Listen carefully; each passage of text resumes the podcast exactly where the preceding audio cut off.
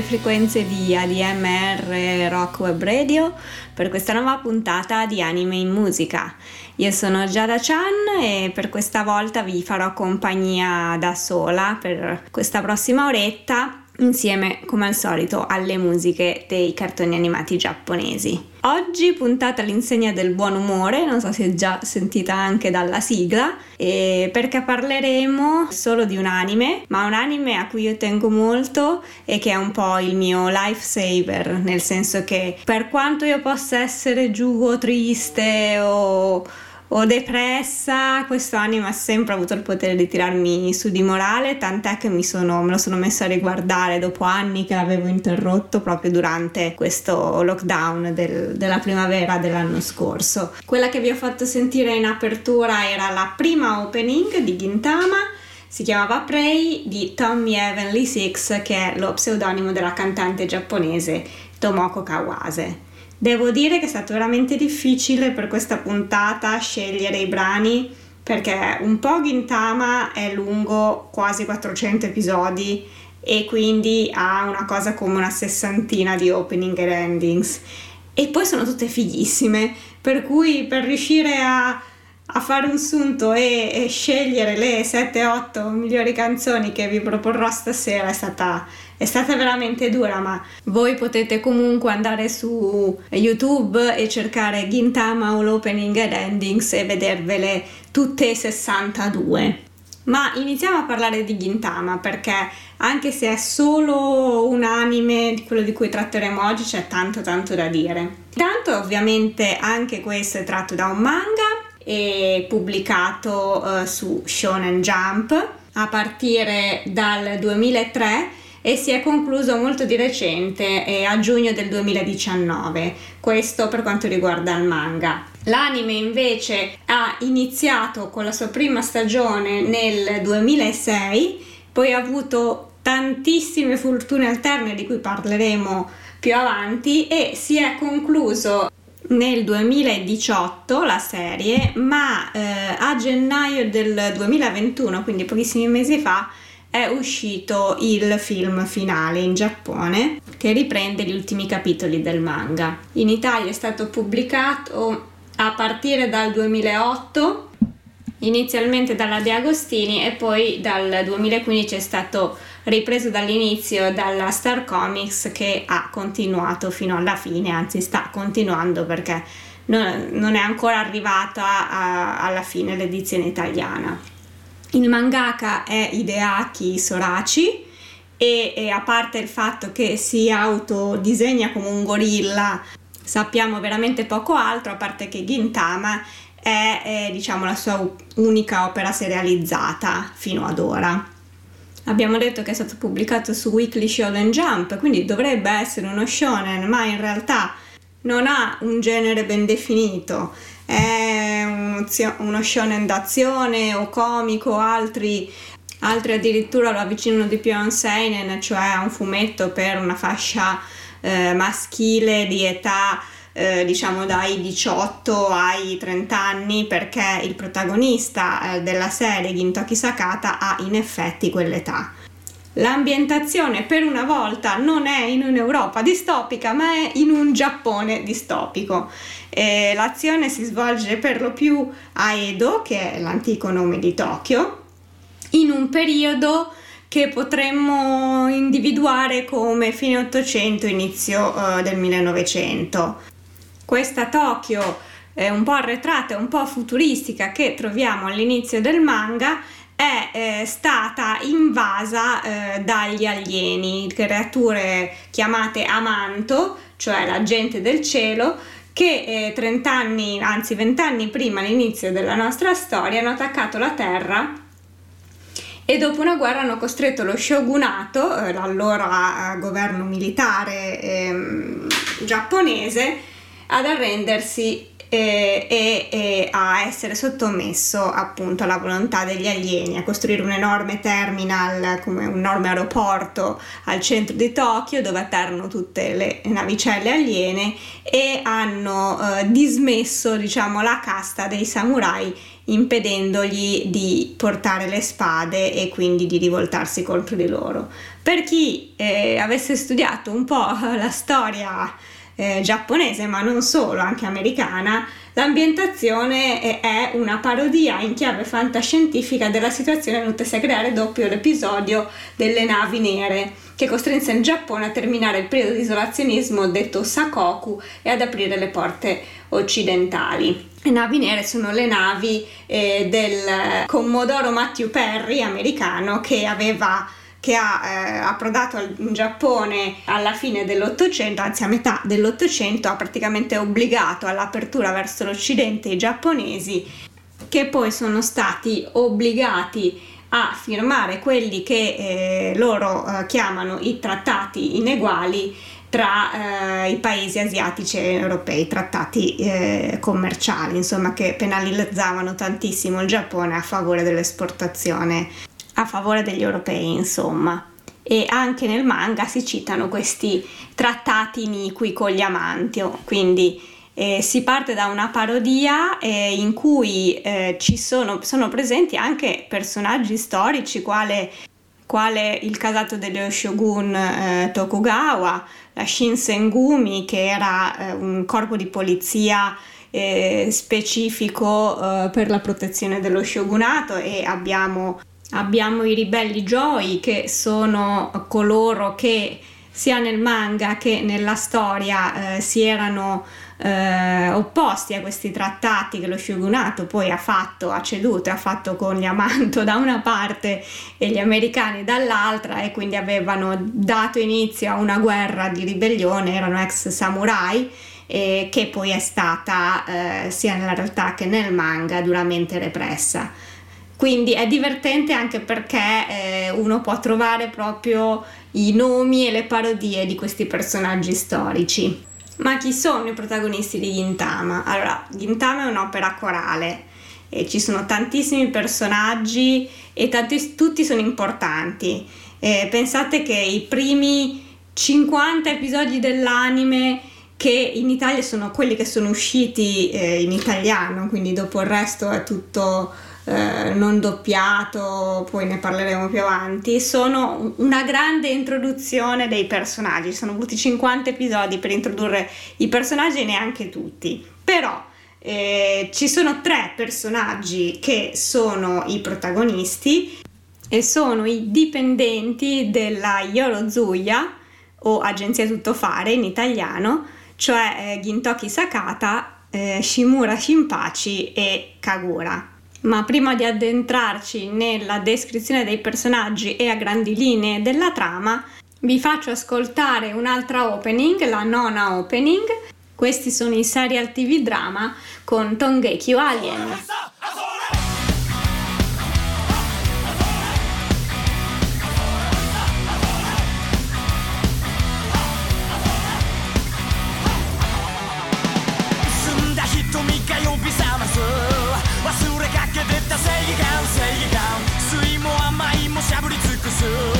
今日のテ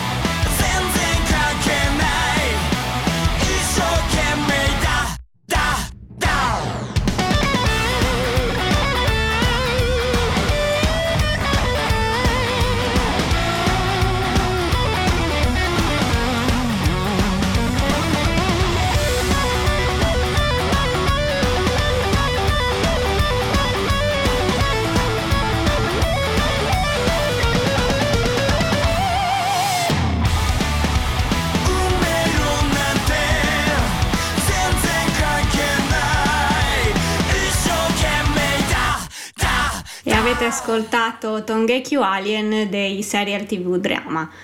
nona opening dell'anime di Gintama. Dunque, vi avevamo nominato i tre membri della Royo, Zuya o Agenzia Tuttofare che sono i protagonisti dell'anime eh, Gintama. Gintama intanto si potrebbe tradurre come anima d'argento. Argento come i capelli eh, del protagonista principale Gintoki Sakata che è questo ormai ex samurai che, il cui passato per la, mm, diciamo, i tre quarti dell'anime è abbastanza, rimane abbastanza avvolto nel mistero ma che ora come ora è uno spiantato che non ha voglia di fare niente e che si guadagna da vivere facendo eh, dei lavoretti, qualsiasi lavoretto eh, gli viene proposto, anche non propriamente eh, legale o pulito. E Gintoki ha uh, questi capelli riconoscibili per la sua chioma di capelli ricci dalla permanente naturale eh, color argento appunto e eh, si imbatte all'inizio della, dell'anime, del manga, prima in Shinpachi, che è un adolescente il cui eh, figlio di un insegnante di eh, delle arti della spada, che però è chiaramente caduto in disgrazia una volta che Yamato ha proibito di portare spade, quindi eh, il suo dojo ha dovuto chiudere, poi il padre è morto e Harry, lui e la mm, sorella maggiore eh, sono rimasti eh, da soli con i debiti del padre. E lui si incontra per caso in un bar eh, Gintoki e riconosce in lui l'anima di un samurai nonostante eh, fo- sia vis- visibilmente un deficiente, diciamolo pure, e inizia quindi a seguirlo sperando di imparare qualcosa da lui nei pochi momenti in cui è un figo e non è un cretino. Poco dopo si imbattono in Kagura, che è un'aliena, anche se sembra assolutamente umana, anche lei eh, adolescente, eh, è una esponente del clan Yato che è uno dei clan, anzi è la razza aliena più forte dell'universo. Lei è scappata eh, sua, dal suo pianeta e dalla sua famiglia, anche qui si scoprirà solo alla fine delle vicende. Tutta la storia che la coinvolge, comunque è scappata sulla Terra per eh, trovare una nuova vita e, e viene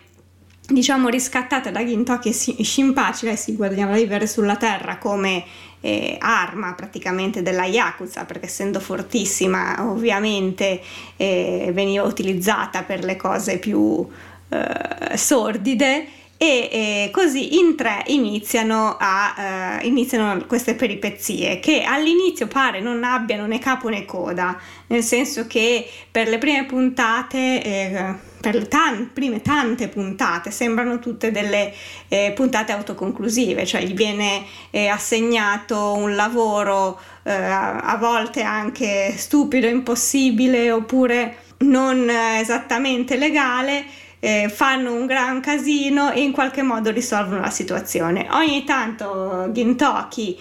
ha degli, dei momenti in cui improvvisamente diventa fighissimo, eh, sguaina la sua spada di legno perché lui eh, continua ad avere una spada ma di legno e con un, un, gesto sbaraglia tutti i nemici e questo fa pensare che dietro a questa immagine da pelandrone si nasconda molto di più però all'inizio eh, non sembra che eh, la storia proceda in modo diciamo con una sottotrama, con una trama, con uno sviluppo dei personaggi. Sbagliatissimo, uno deve avere la pazienza di superare i primi 50 episodi dell'anime e eh, a quel punto tutte le cose che eh, avete visto finora iniziano a eh, incastrarsi e a comporre un puzzle veramente ampio in cui eh, si eh, intersecano le vite e soprattutto il passato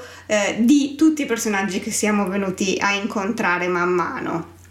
Ovviamente, come in tutti gli shonen che si rispettino, ci sono anche degli antagonisti, anche se spesso sono amici, nemici, si mischiano, non si capisce bene, quindi c'è la Shinsengumi che spesso si trova a eh,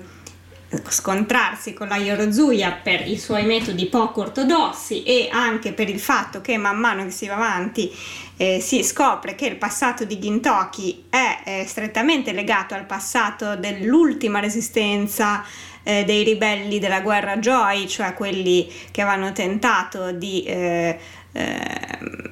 ribellarsi appunto allo shogunato che aveva accettato i patti con gli Amanto e eh, una cellula di questi ribelli ancora cerca di eh, sovvertire il governo e quindi la Shinsengumi è alla caccia di questi ribelli, tra cui c'è eh, Katsura Kotaru che è anche questo eh, un personaggio eh, che eh, è fatto su un personaggio storico realmente esistito e che si scopre essere, eh, si scopre abbastanza, eh, abbastanza presto, quindi non vi spoilerò niente, essere un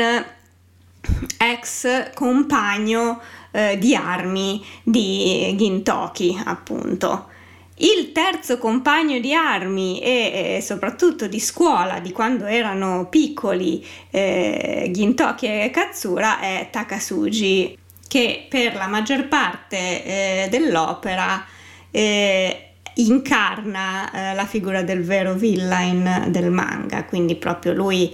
è, è un pazzo furioso di quelli che eh, vogliono radere al suolo il mondo per costruirne uno migliore, quindi molto estremista. È, eh, ed è uno, uh, un compagno, è stato compagno di Gintoki e Katsura. Che cosa sia successo poi eh, tra i tre per eh, farli prendere tre strade così eh, diametralmente diverse, poi verrà eh, scoperto man mano durante l'opera. A questo punto io mi fermo di nuovo e vi faccio sentire la diciannovesima opening di Gintama. Questi sono i Blue Encount con Bues.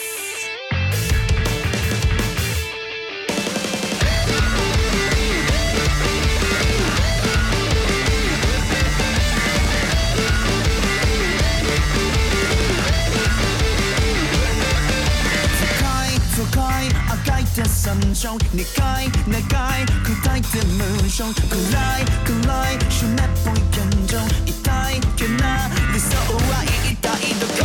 心の不詳常にロードショー夢と現実のずれた縮小そろそろでしょう反撃の名を仕上げましょう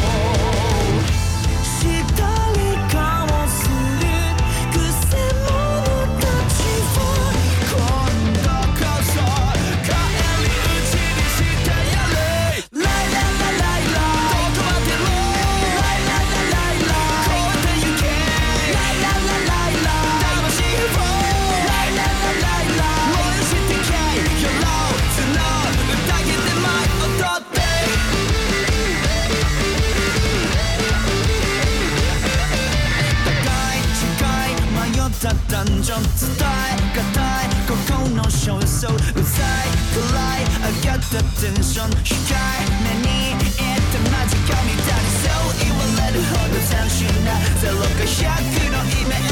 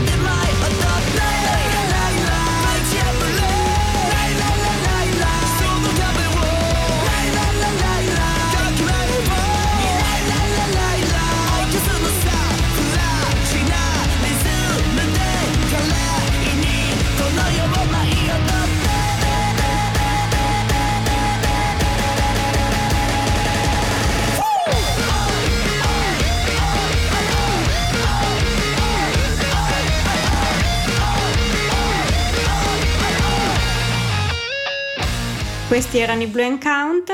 I Blue Count hanno un'altra canzone anche che è stata sigla di Gintama, Day by Day, molto carina anche quella, quindi eh, andatevela a sentire. Ecco, per avere, per avere un'idea eh, di cosa stiamo parlando, perché veramente eh, a parole faccio fatica a descrivere il, il, genere a cui appartiene questo anime che è assolutamente eh, unico basta andare a vedere eh, gli opening, le, proprio i video delle sigle. Praticamente c'è sempre la prima parte della, della sigla in cui eh, ci sono i personaggi, diciamo, legati all'arco narrativo che fa parte di quella sigla e quindi eh, li vedi nel loro, uh, nelle loro pose più stupide, capisci insomma eh, qual è il lato comico e poi verso la fine si vedono i flashback di Gintoki, ehm, Takasugi, Katsura, Sakamoto e anche della Shinsengumi invece eh, in, eh, in pose e in immagini molto ben più serie, molto più da shonen, quindi in battaglia eccetera. E vi assicuro che quanto fa ridere fino veramente alle lacrime questo cartone animato eh, nelle scene, nei momenti seri fa emozionare e fa eh, eh, piangere anche come tanto quanto fa ridere. A volte anche nella stessa, nella stessa puntata. Può essere una puntata ridicola in cui però ci sono gli ultimi 5 minuti in cui ti spezzano il cuore oppure può essere un arco narrativo serissimo, pieno di battaglie, di tradimenti, eccetera, ma poi a un certo punto c'è proprio la scenetta stupida che ti fa proprio cascare le braccia e dice ma perché? È bellissimo questa, questa commistione e già anche le sigle ne sono lo specchio fedele. Ma avevamo detto che eh, l'anime ha avuto alti e bassi, che è un po' un eufemismo perché questo anime in realtà è composto, è composto da sette diverse sottoserie, possiamo dire, tutte anche con un nome leggermente diverso per distinguerlo dalla serie precedente, perché per uno, due, tre,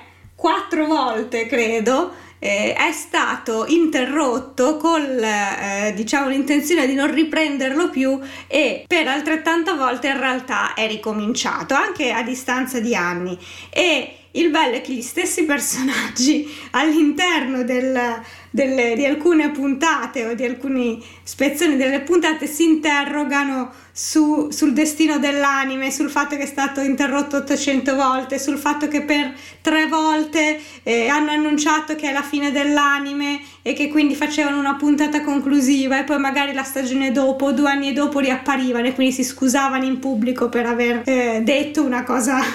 non vera. Quindi abbiamo la prima stagione che si chiama Gintama composta di 201 episodi. Di questi 201 episodi, i primi 50 mi sembra, sono stati eh, trasposti in italiano, quindi doppiati, editi dalla Dynamic Italia, che devo dire ha fatto un lavoro veramente eh, impegnativo ma ben fatto perché questo è un anime che è praticamente in, intraducibile. Si vede che poi se ne sono accorti e hanno smesso perché è tutto un continuo rimando a citazioni di personaggi televisivi giapponesi, di anime, manga, rivali oppure comunque eh, dello stesso genere, parodie di One Piece, di Bleach, di Naruto, di Kenshiro, di, dei Cavalieri dello Zodiaco, insomma eh, il mangaka è del 79, quindi più o meno della generazione di chi vi parla. E quindi le eh, referenze culturali sono quelle. Per cui nel manga, bene o male, puoi fare delle note a lato pagina. Nel, nell'anime è proprio certe cose sono intraducibili. Dopodiché, dopo un anno di pausa, è ricominciato con il nome di Gintama, ma con l'accento finale, e poi Gintama and Chosen dopodiché si è di nuovo interrotto, comunque annunciato un'interruzione, siamo nel 2013, nel 2015 è riapparso con il nome sempre Gintama ma con un pallino alla fine. Dopodiché c'è stato un OAV eh, nel 2016 e nel 2017 fino al 2018 ci sono stati gli ultimi archi eh, Gintama col punto, Gintama Pororien Gintama Shirogane no Tamashien. A questo punto è finito l'anime e nel eh, 2019 è stato annunciato il finale eh, del fatto come lungometraggio. Nel frattempo, a fine eh, dei primi archi, dei, delle prime serie, quando si era stato annunciato che Gintama avrebbe chiuso i battenti, avevano prodotto altri due eh, lungometraggi, uno che eh, riprendeva eh, un arco eh, narrativo che era già stato mh, trasposto in puntate normali del, delle prime 200 puntate, insomma, che è eh, l'arco della eh, spada Benizakura. Poi invece un altro eh, lungometraggio era, stato, era uscito nel 2013 quando si era stato annunciato un nuovo, uh, di nuovo che la cessazione del, dell'anime e in questo caso si tratta di un episodio nuovo scritto apposta dall'autore per, a conclusione dell'anime perché ricordiamo eh, il manga invece continuava ad andare avanti e, e, e quindi si chiama The Final Chapter Yorozuya Forever e poi quest'ultimo che è stato annunciato nel 2019 ed è uscito poi a gennaio 2020, anche questo è stato 2021, è stato posposto a causa Covid è il capitolo finale che eh, non è, è, è uscito solo in Giappone in pochi altri stati finora io stessa non l'ho ancora visto, quindi fremo veramente. Spero che Crunchyroll, che ha i diritti ultime, delle ultime serie, faccia il miracolo e lo pubblichi in Italia. Quindi stavamo appunto dicendo uh, le prime 50 puntate edite dalla Dynamic, poi vuoto, eh, quindi puntate che si potevano trovare solo eh, nei siti di fan, fan sub di cui abbiamo parlato e cos'è il fan subbing nella puntata precedente. Poi a partire dalle puntate uscite nel 2015 eh, in Italia è portato da Crunchyroll con però solo i sottotitoli in italiano. Per quanto riguarda l'accoglienza, all'inizio né l'autore né in realtà la sua esce, la casa editrice di Jump, credevano che eh, il fumetto sarebbe andato eh, molto avanti. C'è stato infatti dopo, proprio all'inizio, si pensava addirittura che non arrivasse al secondo Tacobona, cioè al secondo libretto di raccolta eh, delle, delle strisce uscite settimanalmente su Jump Invece poi il pubblico all'inizio tiepido ha iniziato ad apprezzare anche Hideaki, anche il mangaka, ha iniziato a sviluppare eh, la trama in maniera più ampia quando ha visto che poteva permettersi di guardare eh, a, un futuro, un vero futuro nella serializzazione della sua opera e ha fatto benissimo perché veramente ci ha regalato un gioiellino unico nel suo genere. Finora vi ho fatto sentire solo delle sigle di apertura, ora chi- sentiamo una ending. Questa è la ending numero 25 e eh, si chiama Glorious Days dei Three Lights Down Kings.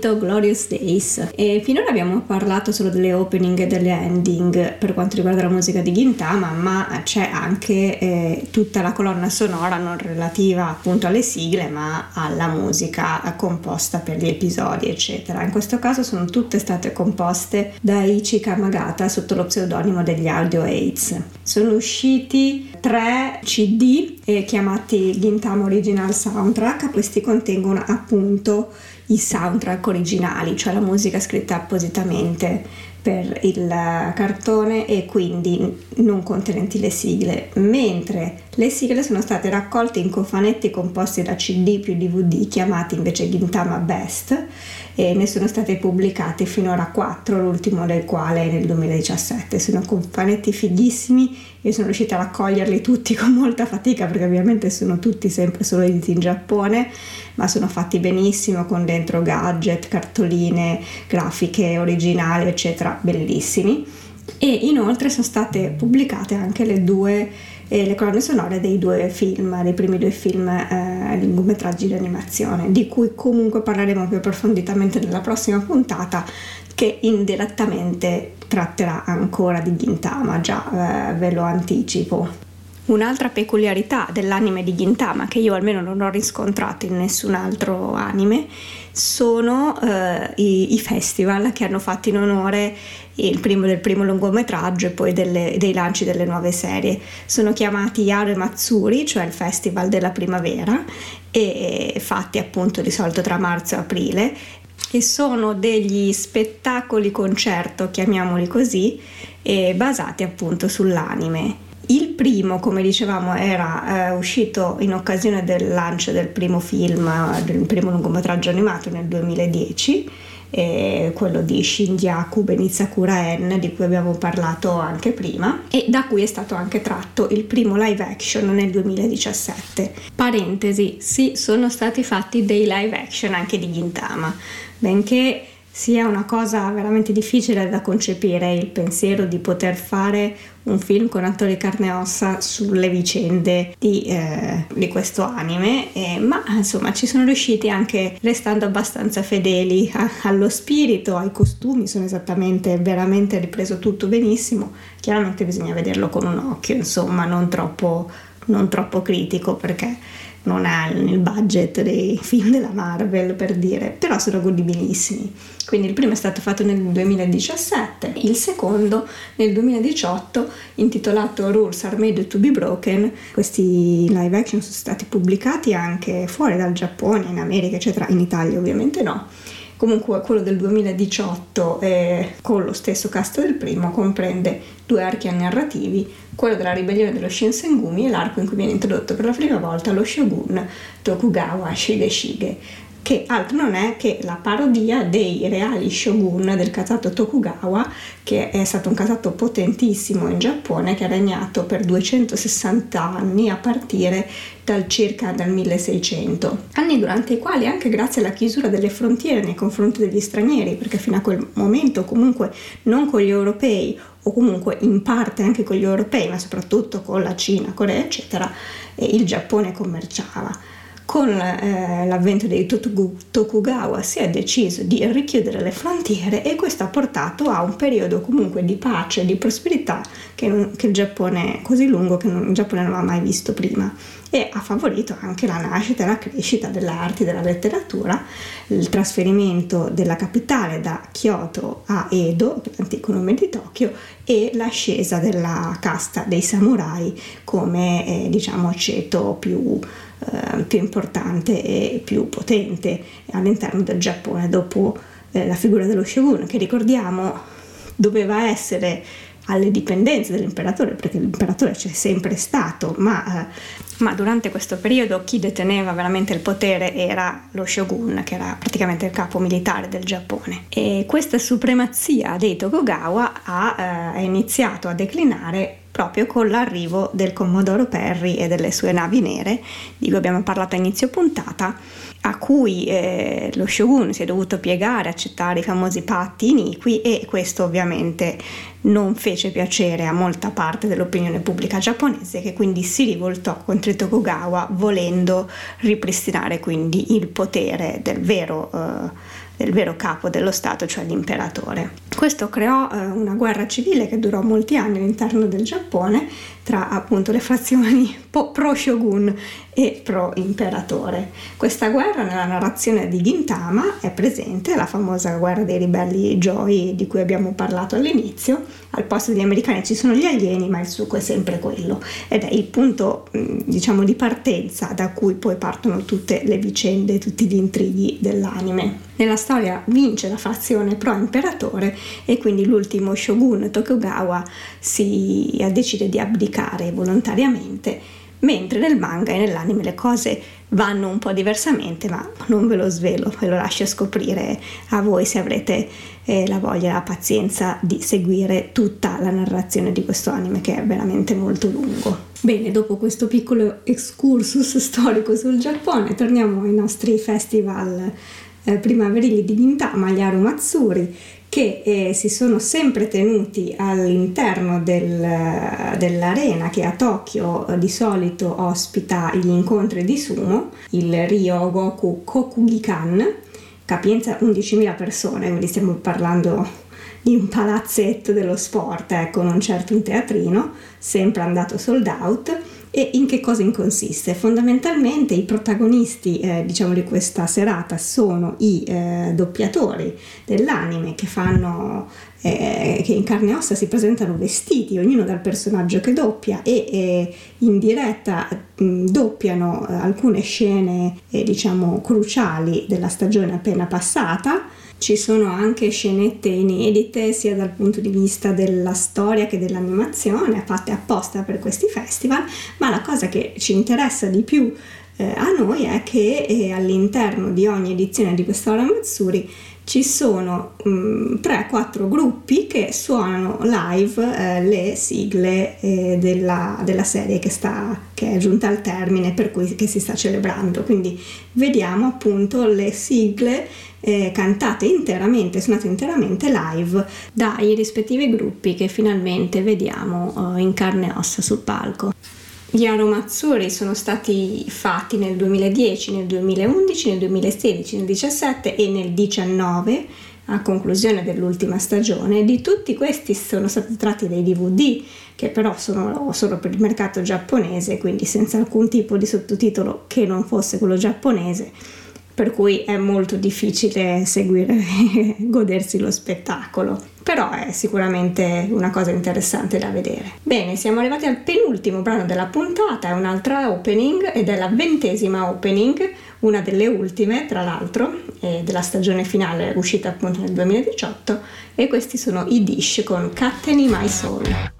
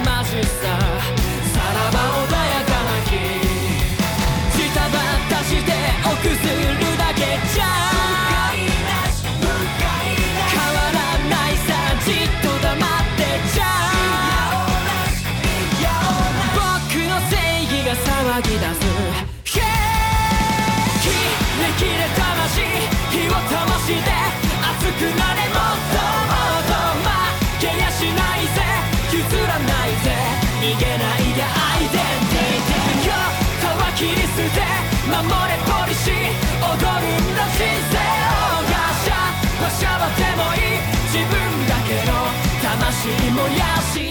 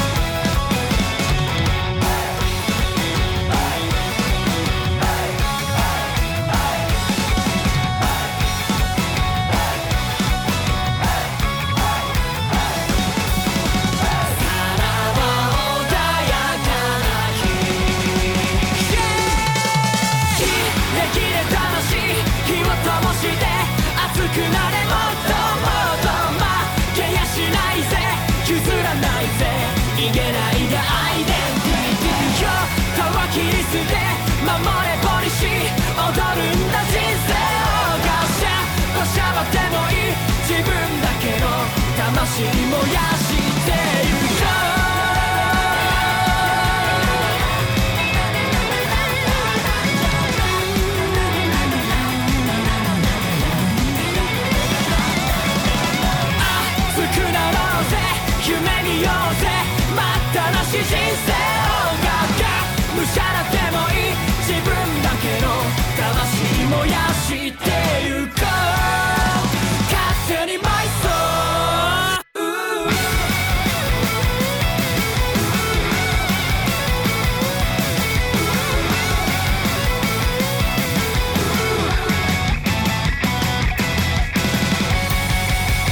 Avete sentito i Dish, questa dancing rock band giapponese, cioè una band che suona musica rock ma balla anche durante l'esibizione dei brani, formatasi nel 2011 sotto la de- direzione della Stardust Promotion, che è un'agenzia di talenti abbastanza eh, famosa in Giappone che si occupa principalmente di rappresentare attori, ma ha anche una sua etichetta discografica, Stardust Record, famosa per aver creato a, a, a tavolino alcuni gruppi idol di successo. E infatti probabilmente non è un caso che il vocalist principale e chitarrista Takumi Kitamura sia anche un attore. Io infatti personalmente l'ho visto recitare in un dorama, cioè una serie tv giapponese non cartone animato,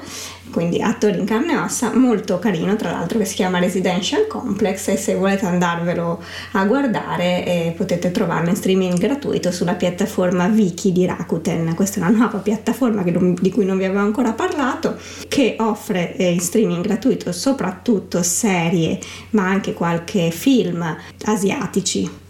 la maggior parte sono coreane a dire il vero, ma ci sono anche dei prodotti giapponesi molto carini, quindi vi consiglio di andare, di scaricarvela e, e vedere, dare un'occhiata al suo catalogo.